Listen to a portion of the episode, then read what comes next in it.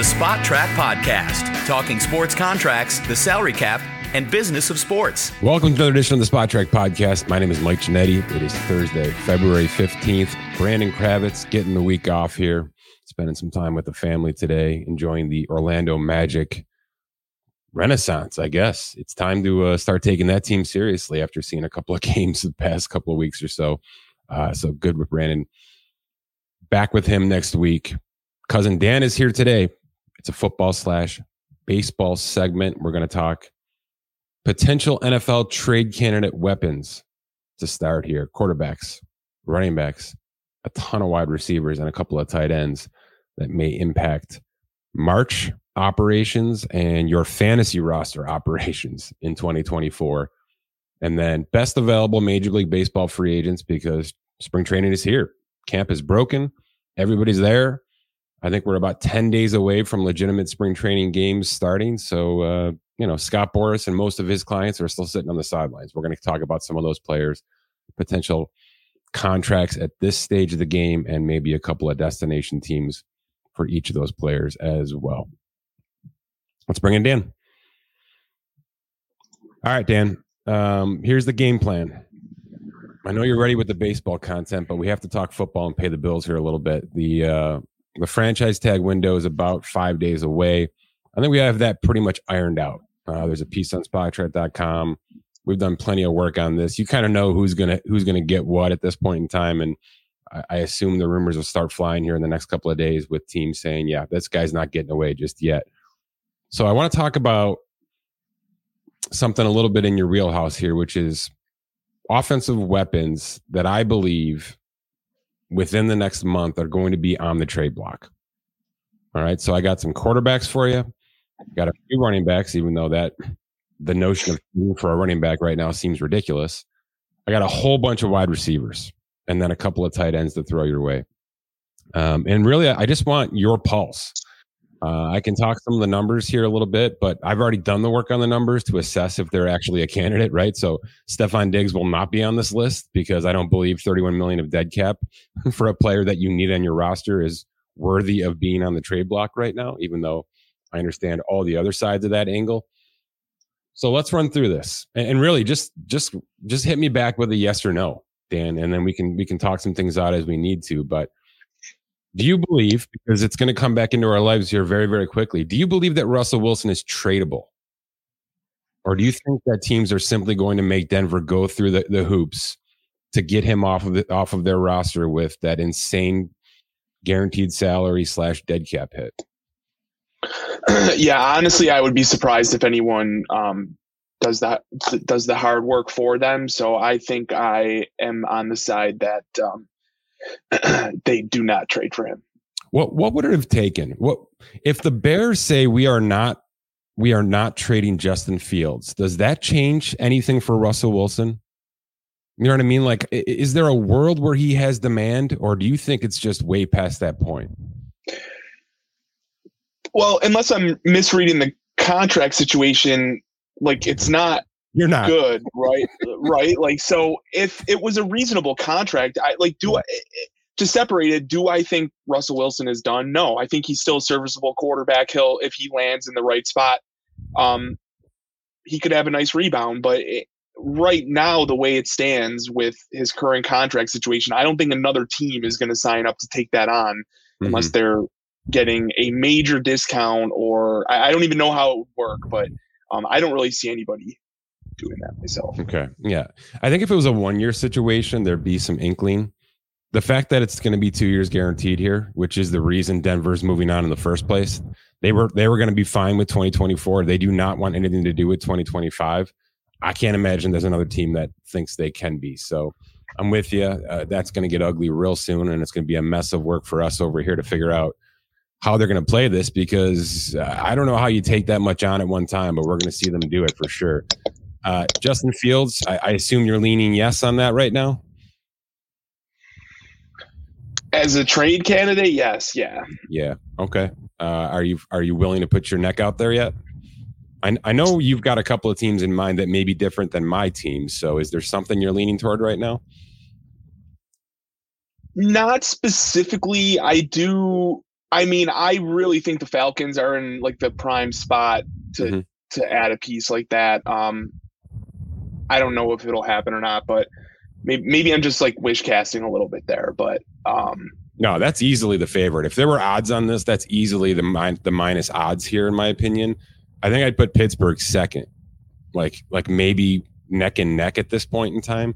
I kind of evaluate those two teams similarly right now, and, and maybe Atlanta's a little bit behind in terms of the, where the development has to be, but uh, and where the coaching staff might be. But I do think that those are the two prime teams, which leads me to Kenny Pickett. Is there any world where Kenny Pickett is movable right now, or do you think his stock has just completely tanked?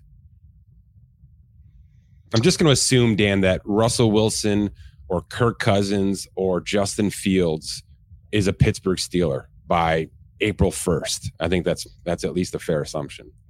Yeah, so then under those circumstances, I think you might as well just keep Kenny Pickett on the roster, right? Um, in the meantime, I think they're going to guaranteed of, backup, right? Yeah, yeah, and in the meantime, I think they're going to give you the, all the lip service that he's their starter, and I half buy it. I half buy it as in if your scenario doesn't work out and one of these veteran quarterbacks don't land there, um, I think I think it's reasonable they run it back one more time, or at least half of the season, you know, to start the season with Arthur Smith and give Kenny Peck- Pickett a mm. new look in a new offense, if you will. Um, so are I, they out? Count- are they out on one of these veterans that I'm referencing them?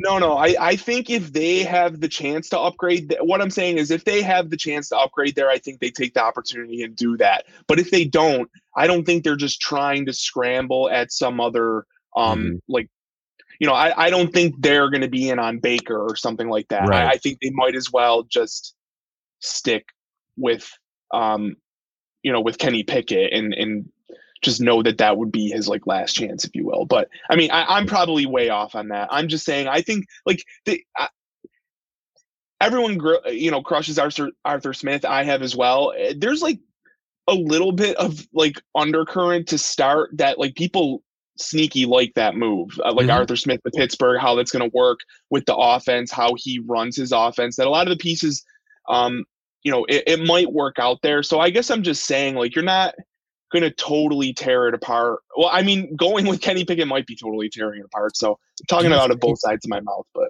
okay. So you're you're calming the you're calming the temperature a little bit with Pittsburgh, and I think I appreciate that. And and you're right. Uh, the Arthur Smith uh, uh, side of this has to be brought into the fold. Is it a situation where Kenny Pickett is talked up as the starter, but maybe Ryan Tannehill is brought in, right? On like a one year, $2 million contract, because really that's all he's worth right now. There's obvious connection to Arthur Smith. He could easily step in for six games as needed, and you don't have to really break the bank at all to, to move forward with that plan. Is that probably how you read this thing a little bit differently? I actually like that idea quite a bit. That's kind of the the exact type of guy I was targeting in my head, but I couldn't really put my finger on who I was looking for specifically. So, um, like uh, I, the guy just under like the you know maybe the 35th best quarterback in the league or something like that is what you know add that guy to that room and then you know I, I mean i think they think that they're in contention right so if that's the mind frame yeah then they're not going to like go in to next year with no other option besides Kenny Pickett. Yeah, you're right. You can't just start an offense over if that's how you operate, right? It, but if and by the way, way, uh, I'm concerned that Mike Tomlin wants to retire sooner rather than later here. So I'm not sure you. As much as I want Justin Fields in that offense, I actually think that's a nice fit for him. I feel like it's going to take three years to get him up to speed, and that would mean a contract, and that would mean a hell of a lot of work, right? So I just don't know that Pittsburgh has the time and inclination to to manage acquiring Justin Fields and having to go through the growing pains that are going to come with getting him. It's just it's just how it operates, right? So keeping Kenny Pickett at least in the spotlight and, and dumping in a veteran who could at least manage the game, sort of Joe Flacco stylish, right, from Cleveland standpoint. That's probably what this team's going to do for the next couple of years here. Um, let's say Pickett is tradable. Let's say he's thrown onto the block because there's just no going back. Rank in order these four quarterbacks in terms of trade. I don't know, possibility. If you're just a GM looking to upgrade your room, Kenny Pickett, Mac Jones, Zach Wilson, and Trey Lance. all of whom I believe have at least a, a conversation to be on this trade block right now.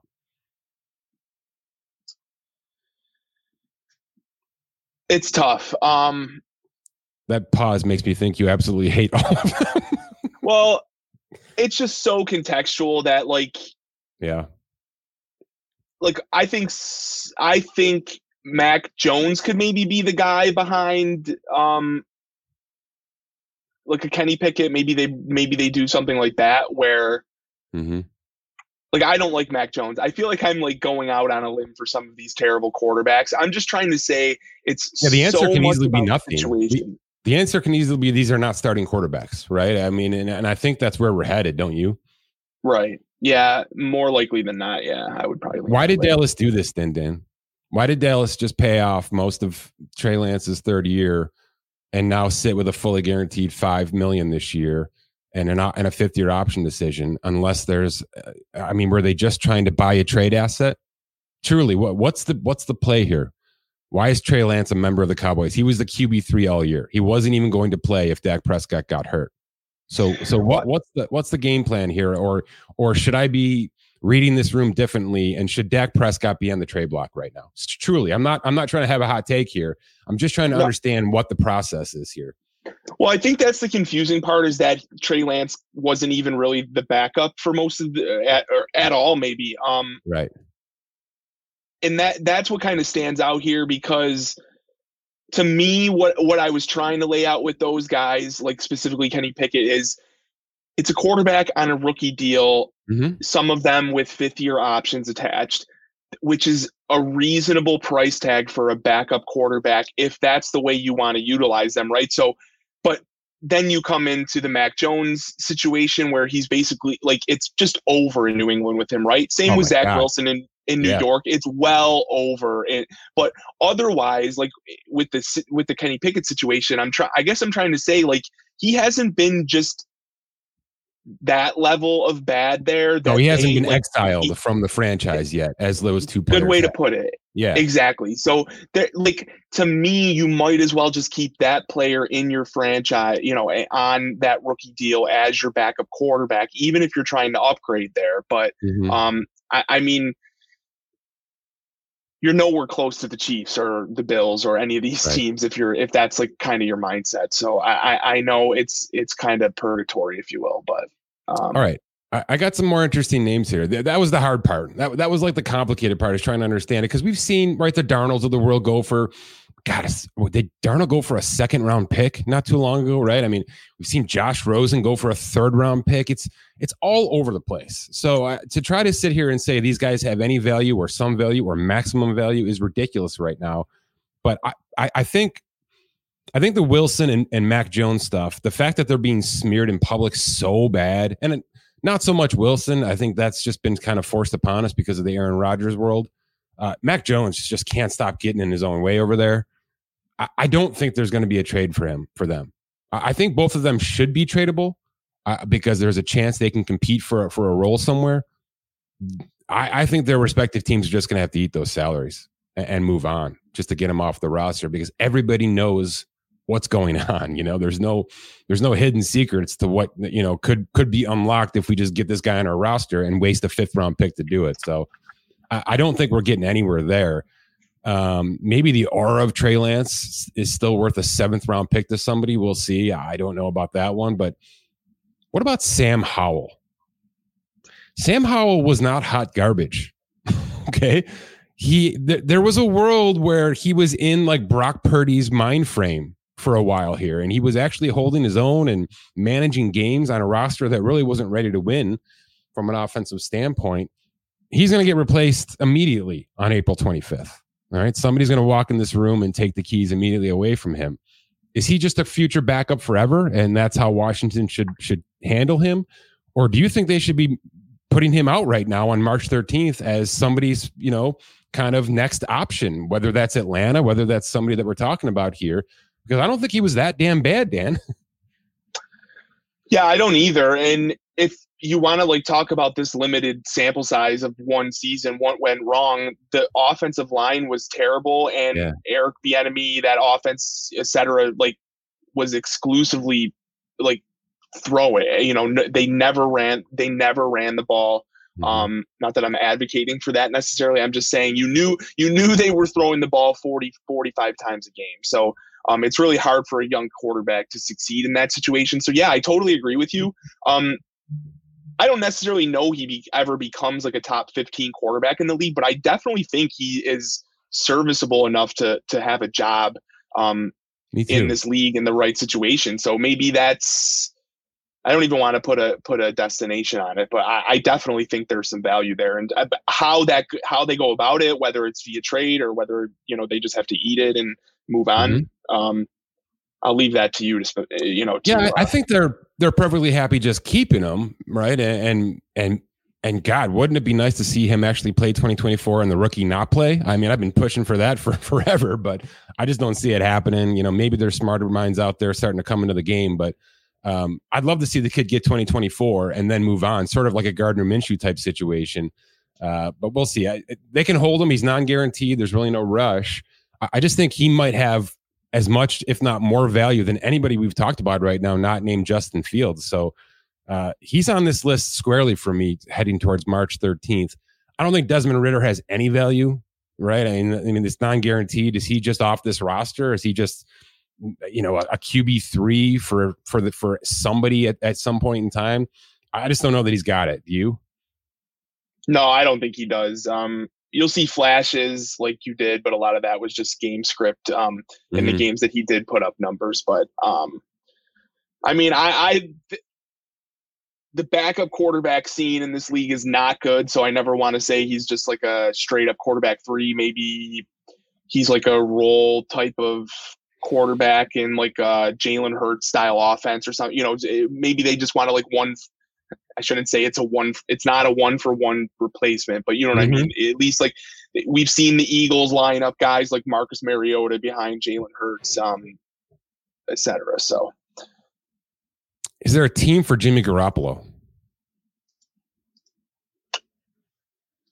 I mean, again, another guy that just seems like he will always, to me, I, I will, ha- I would have to play the game of musical chairs to see who gets left out here at some point. But I mean, he seems like another guy that you, it doesn't hurt to have him in your room as a backup guy, you know, as a veteran but teams are going to make but, teams are going to make the Raiders pay that 11 million bonus, right, and get out the door. For sure, yeah. No, no one's going to like no trade value, zero trade value for Garoppolo no. on that contract.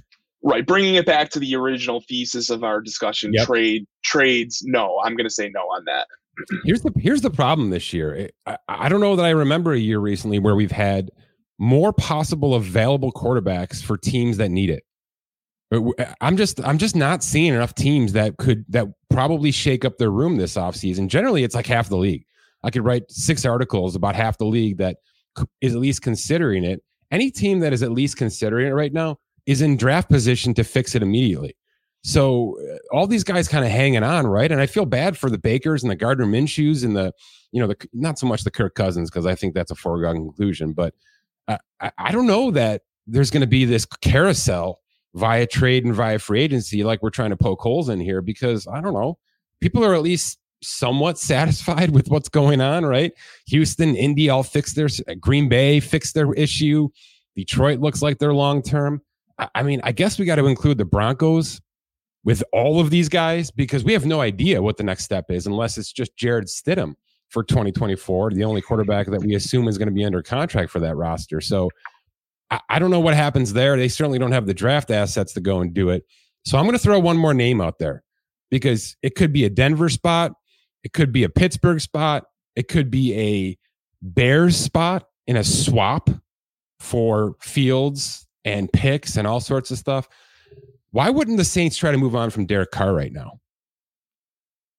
Who may, who might be the most drop in ready and I know not consistently good, but above average version of any quarterback that we've talked about right now, including Justin Fields, right? I mean, I think Justin Fields is going to take some time wherever he goes eh, to get up to ramp up to the new system. I'm not sure Derek Carr, we, he just proved it.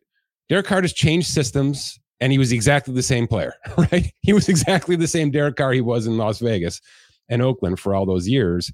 So I think it's pretty safe to say if he goes somewhere else, he's going to look like that, which is above average just not great, not not superstar ever.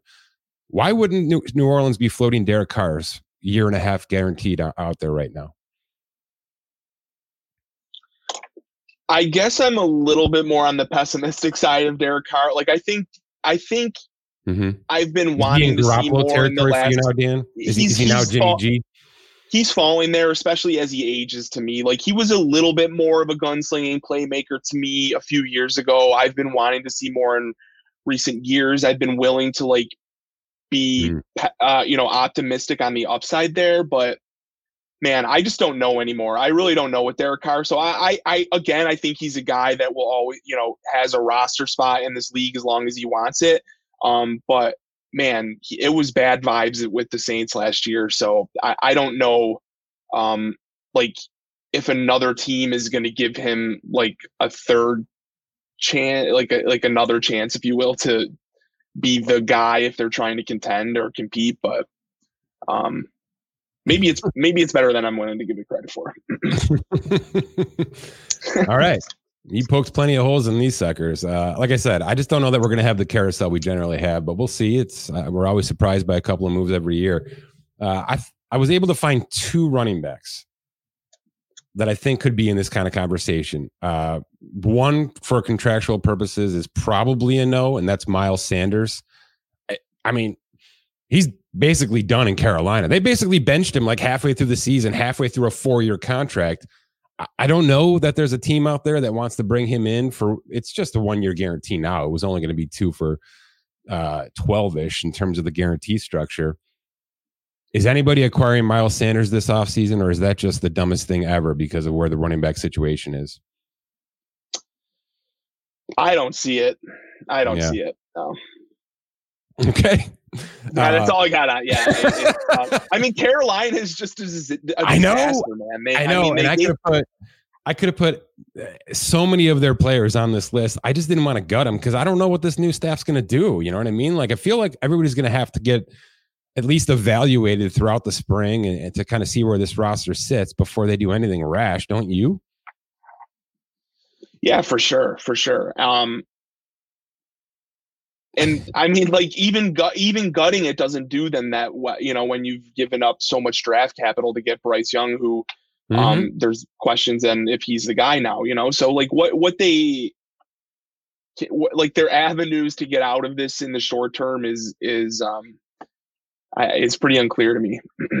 all right, yeah, it's a mess.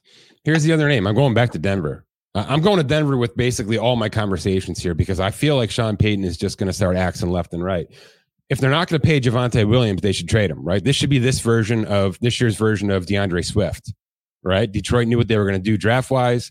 They weren't going to pay D'Andre Swift. Let's get out of this thing. Gets, I mean, hopefully you get more than a fourth round pick back here, but I, I think Javonte did enough last year to at least resurrect himself from that injury to show that he can hold an RB1 status for one season. Does somebody take a flyer on him as a rental? That's a good point. I, I hadn't really considered him until you brought him up here in this piece. Um, mm-hmm. I mean, he's got value. I think he's still a decent. Like he he might because of the injury, probably he doesn't turn out to the guy that some projected him to be when he got into the league. But um, right. I still think there's some upside there. So if um, they don't have plans and a in a contending team um, wants to add him to the room, I I think there's some value there. So yeah, I'd be willing to say there might. I, I don't. I don't know if it's like up in that territory, fourth round pick, but um, mm-hmm. I don't think they have to re- outright release him or anything if that's the case. No, I don't either on the roster at that point. So, but for a team that you know just got bludgeoned by draft picks for that Russell trade, uh, I would think something like that. And we're going to talk a couple wide receivers as well here. Makes sense to sort of reset their process a little bit. But um, yeah, that's the only point. name I could really get to that made sense to me in the entire league of active running backs. I, do I think New Orleans would entertain trading Alvin Kamara? Sure. Nobody's going to take Alvin Kamara on at 11 and a half million this year. There's not. There's not. You know what I mean? If you're going to pay 11 and a half million, you're going to sign Saquon Barkley or Josh Jacobs this offseason, right? I mean, you're not, there's no sense in taking on, uh, uh you know, giving up a trade asset and then paying somebody $11 million at this position. It just doesn't make sense. Um, let's move on to these receivers. Dan, I could go, I could probably go two dozen deep. I stopped at about a dozen. Let's start with Denver. Courtland Sutton, Jerry, Jerry Jeudy, are they both gone? Is that how deep this thing's going? that they just want to, you know, reset the financial situation and add draft picks? That basically everybody has a price right now. I mean, you probably should if yeah those guys have any trade value at this point. But um, you know, it was like long rumored they wanted to trade Courtland Sutton. It seems like the last couple years, and that it seems like that trended towards them trading yep. Jerry Jeudy this year and not trading Courtland Sutton. But um, you know, the time is getting late for Courtland Sutton, if you will. Yeah. In my opinion. So like if he's not in your contention window, I think you should start looking for avenues out of that. Um, so I could definitely see um, a world where both of those guys are not in Denver next year. So so Jerry Jeudy's on a fully guaranteed 13 million. Courtland Sutton's on a non-guaranteed 13 and a half million. And a couple mil of that locks in early March, but nothing dangerous or anything. Uh, I don't know if Jeudy's tradable on that fully guaranteed.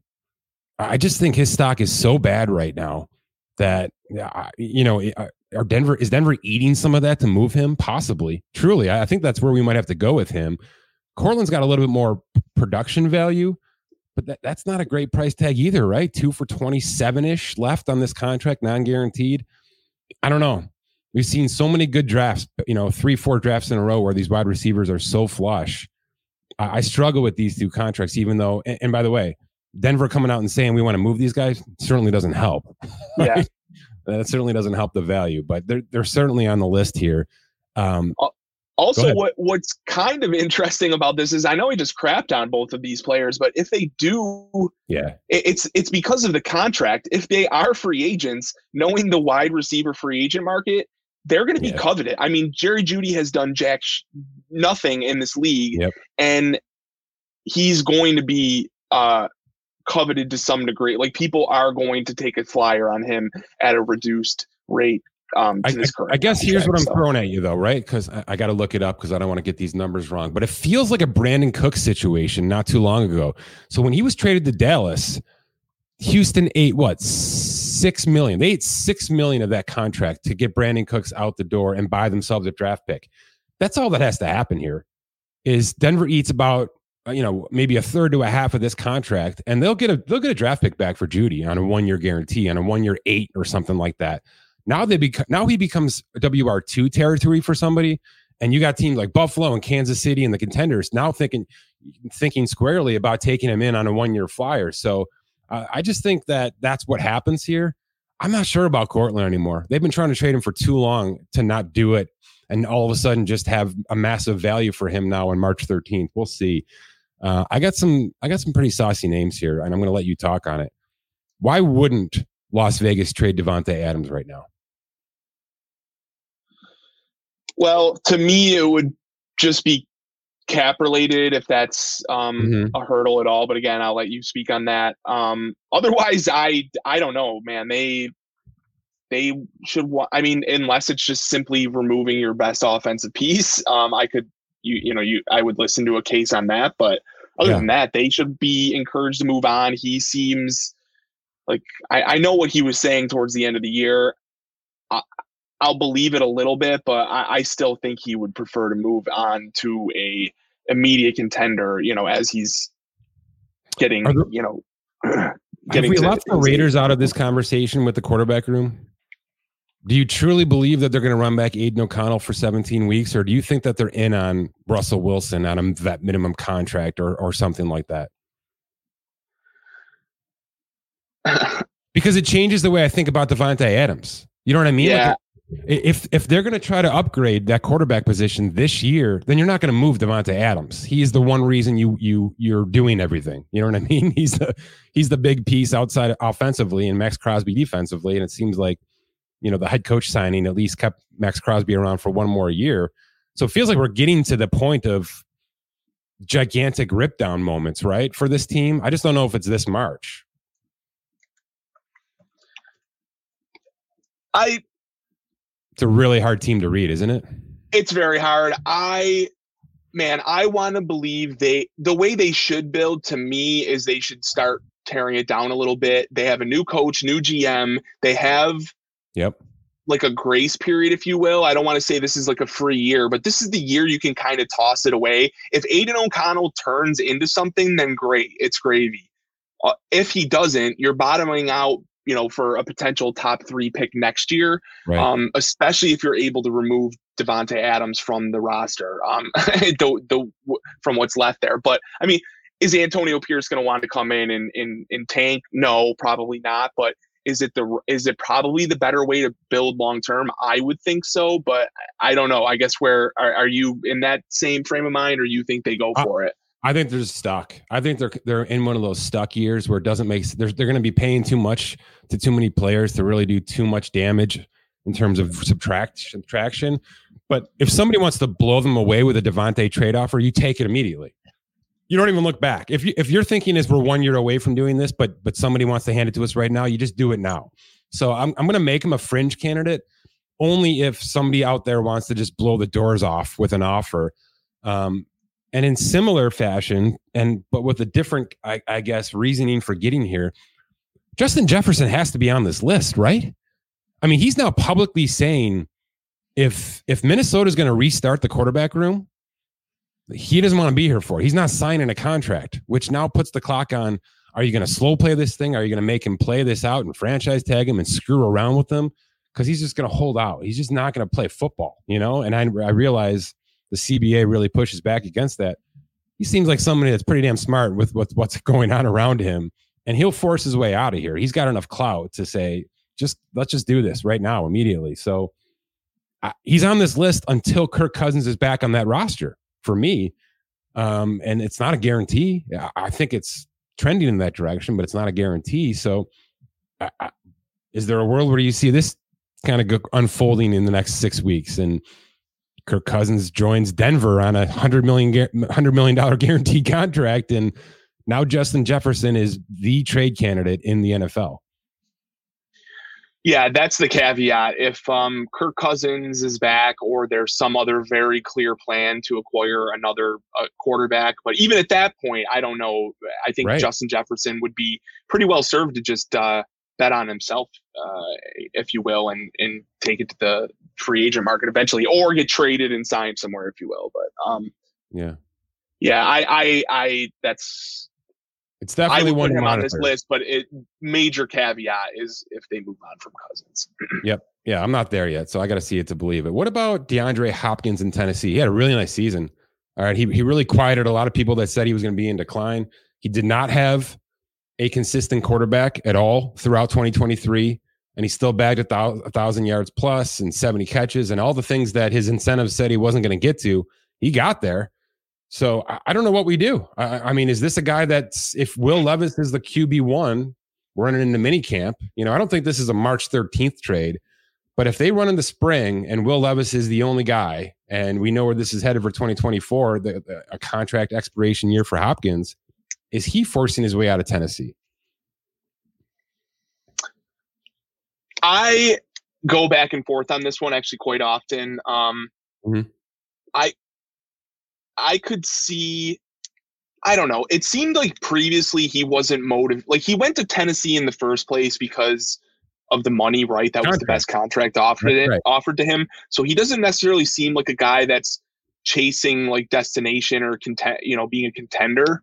Mm. So I'm split on this a little bit. There's so much rhetoric about how much he likes Will Levis, but I'm not even totally convinced that they're gonna like roll with Will Levis or try and make that work like with any sort of um like real so much uh, changed there. So much has changed behind yeah. the scenes now, you know. And, and even if um he the the coach was brought in to like make Will Levis work, like it with draft capital, etc., I don't think they're gonna like force it on him. Like you absolutely have to make. It's more of like see what you can do with this guy. We'll move mm. on if we need to. So yeah, um, probably more but, of a trade deadline candidate than an offseason candidate, right? Yes, yes, that that's what I would. Yeah. Uh, Aiyuk's gonna go right. I mean, we're at the point of, we're at the point of no return now. I've been saying this for a long time. He's been a bubble candidate forever. But now he's saying it out loud and he's having his friends and his girlfriend and everybody else say it out loud. The problem is this most of the rhetoric I'm hearing about Aiyuk is I'm just done playing here. Uh, you're fully guaranteed under contract, dude. right? Like, like you can't just say this. You have to, you have to man- massage this situation. You know what I mean? Like they have to consciously trade you right now because otherwise you're just not making $14 million. And, and that's not the right approach. So he's got to be careful about burning these bridges the way he's doing it because he is not a free agent. He is not somebody that can just, and I'm not sure he's powerful enough, right? He's not Justin Jefferson to just magically pop on a TikTok and say this has to happen and then it happens. The, this front office and this coaching staff has way more clout than Brandon Aiyuk does right now. So he's got to be careful here. I, I agree he should go. I agree San Francisco probably wants to trade him. So I think all of it's coming together, but he's got to be quiet and just let things happen behind the scenes. And by the way, work with the front office to, to and give them some destinations you might want to go to versus publicly trashing the organization for not targeting you more in the Super Bowl. Like this should be handled way differently, in my opinion, because I do think he's a really strong player and contenders want him. Right? Buffalo would take him for a one year oh, flyer, Dan, in a heartbeat. He, in a he, heartbeat. to I I would be hard pressed to find a better um, wide receiver that's hit the open market in the last right. couple years and maybe in the next couple years. Like I, I, that's nothing to take away from Hall of Famer Mike Evans or somebody like that. I'm just saying wide receiver yeah. with the talent and upside of this guy in at his age, uh, we don't see this very often. So yeah, I totally agree with basically everything you just laid out right yeah, there. Like Dan, if it's apples to apples in terms of what let's just say Aiyuk's on his $14 million um, option and Tee Higgins gets tagged at 21 million and both hit the trade block. Aren't you picking Aiyuk? Both for financial and for productive reasons. I'm picking Aiyuk every time. He's a he's a legit two, could be a one on a roster. I don't think Tee Higgins is a one. I just don't. I don't see him that way. And by the way, either does our algorithm. You know what I mean? But Aiyuk, Aiyuk's immediately a $23 million player in our system, and he has been suppressed in that offense. And he knows it, and now he's saying it out loud. So I just think he is the next hit the new ground running and just explode player somewhere. Uh, and, and Jacksonville's in, Buffalo's in, Cincinnati might be in on a one year flyer if they end up trading Tee Higgins. Eh, there's a lot of rosters that would want this type of player. I just want him to be more delicate with this. That's all. For sure. Can I can I ask too? Like their cap situation is not good. Can they even keep him there? Like legit? Like can they make it work with his price? I know he's under contract, yeah, et cetera, et cetera. But like, can they make it work next year, or is this like projection of like? I know they're not going to be able to make it work. They're going to have to move on. I'm the guy they're going to move on from. Like, I still agree with you. It should be under the yeah. table. Like, it should be handled way differently. I'm just saying it like is he all but gone regardless or do you think they can reasonably make it work in 2024 they can they can cap convert his fifth year option with four void years and drop it down to like one like 2.5 million dan for 2024 okay. so that's what i mean. They don't have to do anything right now if they don't want to. If they don't get the trade offer they want if they don't like the way this is all going out and by the way if they don't get the trade offer because he's he tanked the value of it right? Doing what he's doing they're going to keep him and they're going to they're going to convert his salary, hand him a signing bonus, and say, "See you in April, dude," because that's what's because they're not going to punt on a huge weapon, you know, and and further push themselves away from contention in the NFC. So everything's got to go right and everything's got to work together. At the end of the day, there's just going to be too much demand, right? There's going to be a, a, mini bidding war for this dude, for this guy, right, on a one year 14 guarantee that comes with four for 88 behind it or something like that. So I, I do think it works out in his favor. But I, just I hate to see people doing this in February and, and really hurting the whole process because I, great you're, you're ticked off about you know how things went down but you are an, a, minute and a half away from greener grass. So just just bite your tongue and, and understand what's about to happen here. Uh, last one last one. We've talked a lot of pittsburgh. I think Diontae johnson is in this conversation. He's walking into a, an expiring contract here I don't think there's a world where he gets another contract in Pittsburgh. They, it just doesn't happen, right? Antonio Brown didn't even get the next contract in Pittsburgh, or eh, eh, or when he did, he got pushed out immediately. They just don't do this in that organization. So if he's not going to be extended, is it a now move or is it a trade deadline move for Diontae Johnson? I it could be it reasonably could be either i know that's punting on the question but um yeah i it did sort of feel like uh, things were trending in the wrong direction though as the year went on so it mm-hmm. wouldn't surprise me if it was a now um, move rather than the trade deadline. yeah, I'm with you on that one. Couple of quick tight ends. Has Darren Waller's time in New York done? And does he have any trade value on 12 million? I'm gonna say no, but they keep him. Uh, I sorry, sorry, no. As yeah, he stays in New York. Yeah. All right, one more year there. Um, Dawson Knox. It's expensive. We all know what's happening with Dalton Kincaid, but we also know that Buffalo needs to run a two tight end system basically 80% of the time. Um, it's 10 and a half million cash for 2024. And for all intents and purposes, it's guaranteed. Trade, keep, convert. What are we doing here? It's tough, right? This one is tough because there's so much projection in yeah. what how the Bills are going to want to run their offense. It really didn't change much from um, Ken Dorsey to Joe Brady.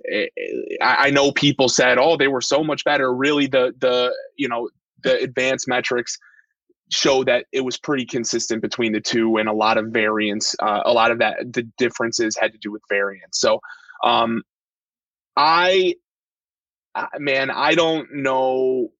I don't know where they go with this. Um, yeah. It only clears two and a half million right now to do it. Uh, he's extremely close with Josh Allen. That's part of this, right? That's You're I gonna have to walk into Josh Allen's yeah. room and say, "Hey, man, we got it. We're thinking about doing this," and he's gonna. He is not gonna like it. So I think you just suck it up, pay the ten and a half, and then after 2024, there's a line of demarcation. You get out of this contract as needed. So that's probably what happens here is they just roll back Kincaid and Knox for 2024 and and understand that that room is now a little bit overpaid, but too many factors pushing against it, in my opinion. All right. No, uh, super quick because we probably don't need to invest too much time into this. Is there like is he a candidate for like a restructure, like an extend and restructure though, knowing that like he's never going to earn the money he just earned on that last contract? His production doesn't align with it. If he wants to stay in Buffalo beyond next year, the Bills want him there. He's a good run blocker. He is a red zone threat. He's got, you know, he. I, I just think there's like a path for like both sides to want there to be a future. And is that a possibility in order to get the number next year specifically down?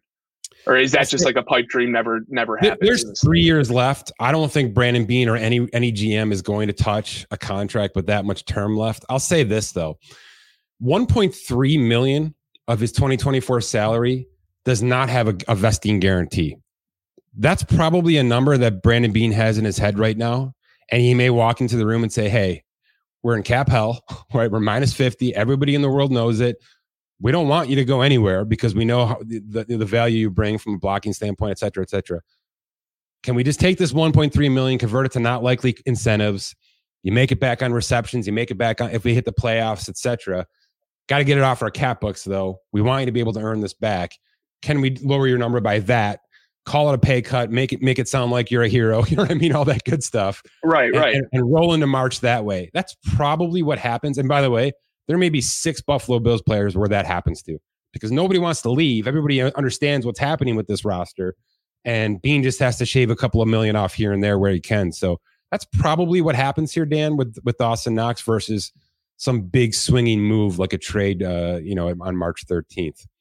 Yeah, and I mean we're local. This is prime picking for like the kind of player that usually gets hammered. Like, oh, this guy's overpaid. They he sucks. Yeah. There's really not happening. that rhetoric. A little bit, but to me, there's not that rhetoric because he is so beloved here, and people do see the use in terms of like a run blocker, et cetera, et cetera. So it's just the fact that like he did not necessarily bloom into like the t like the tight end one that some thought he might after that breakout season. So you're absolutely right. It's and, not the player getting crushed; it's just the contract. So if right. the contract can be manipulated like I'm talking about here, I bet you everybody just says, "Yep, let's roll." Um, let's get to baseball, man. About ten minutes on this, we'll get out of here because uh, we could talk forever. Of course, you put together a list of the best remaining. I'm going to guess most of them are Scott Boras clients. Just understanding what how this thing works.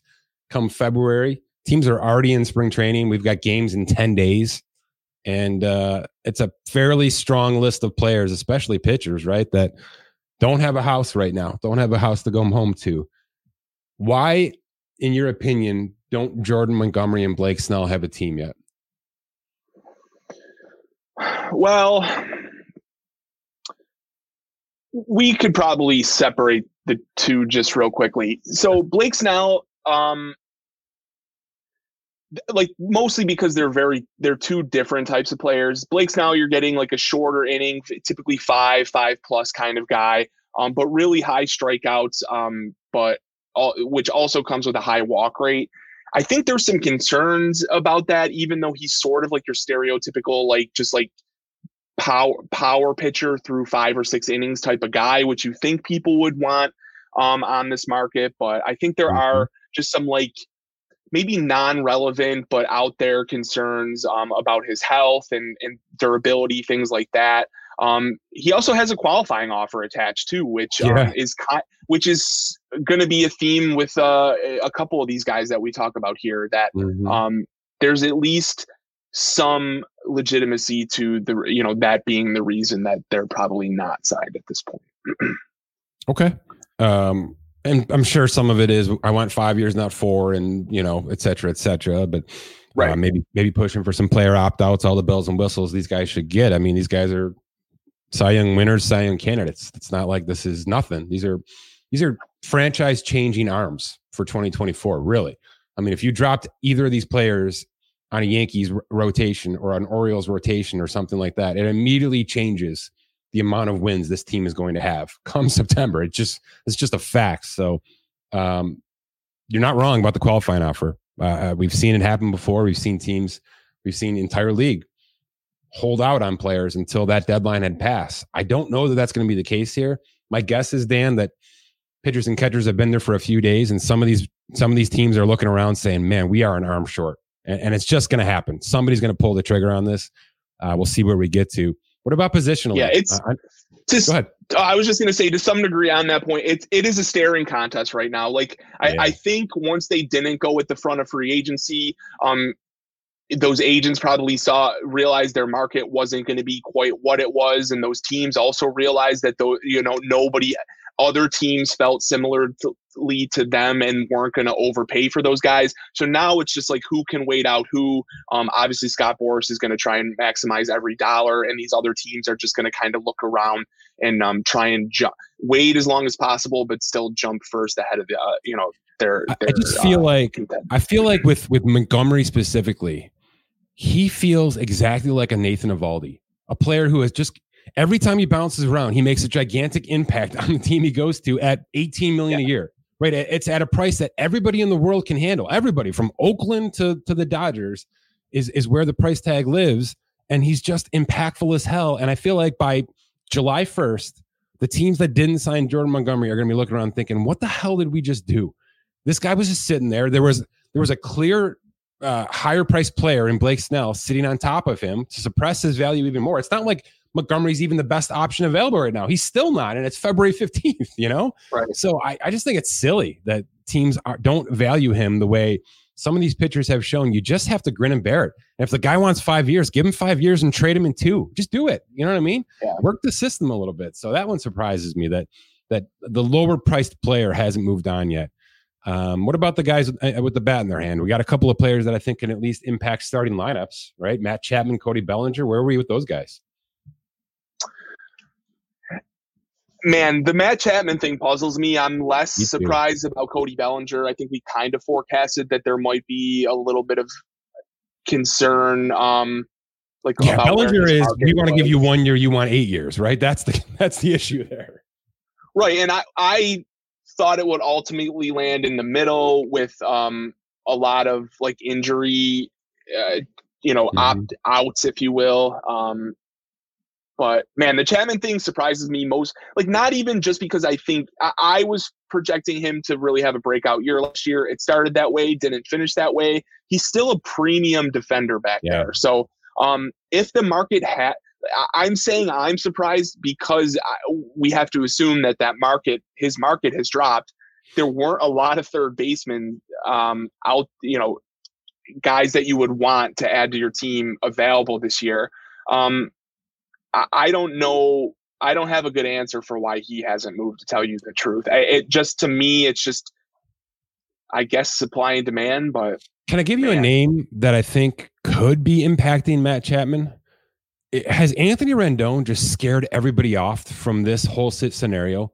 This player that has shown flashes, has shown like legitimate MVP flashes, right? I mean, Chapman was there we were talking about it out loud. This guy is doing everything right now. He was he is developed into the player that we thought he was going to be as a prospect, and he just needed a change of scenery to, to get there. And then the, the truck just fell off the cliff, right?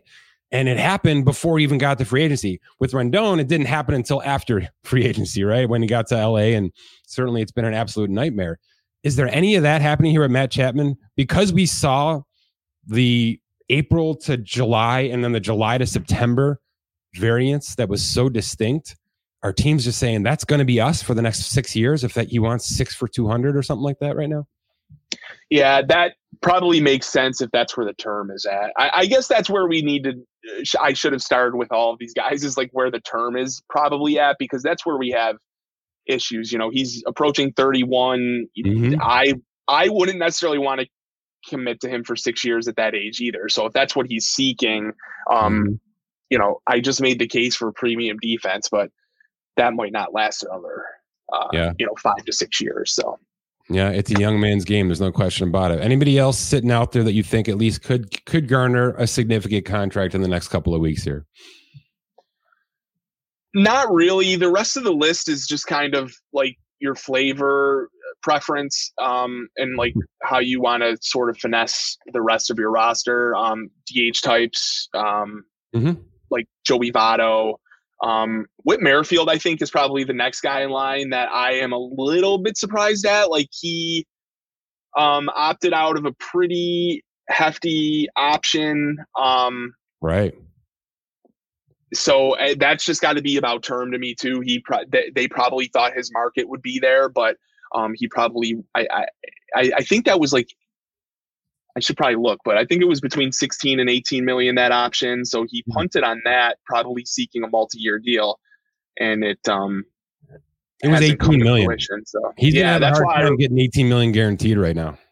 Yeah, which I remember when we did this, I was a little surprised that I I, I had him at 50 50 because I was like, man, if he can make 18 mil for one year, yeah. um, but yeah, I don't know exactly. So I don't know where it goes from here, but I thought he was sort of the best um, remaining available. Yeah, most of it's going to be one year. Uh, you know, probably incentive laden deals. JD Martinez, Tommy Pham, those are all those in those categories for sure. Brandon Belt will come back on a one year. Uh, you know, I, probably somebody takes a chance on Amed Rosario or Tim Anderson here down the road. Both middle infielders that can play the position halfway decently. Um, yeah, we're getting there. We're getting there. By the way, Bellinger, no qualifying offer, right? He's already been through that process.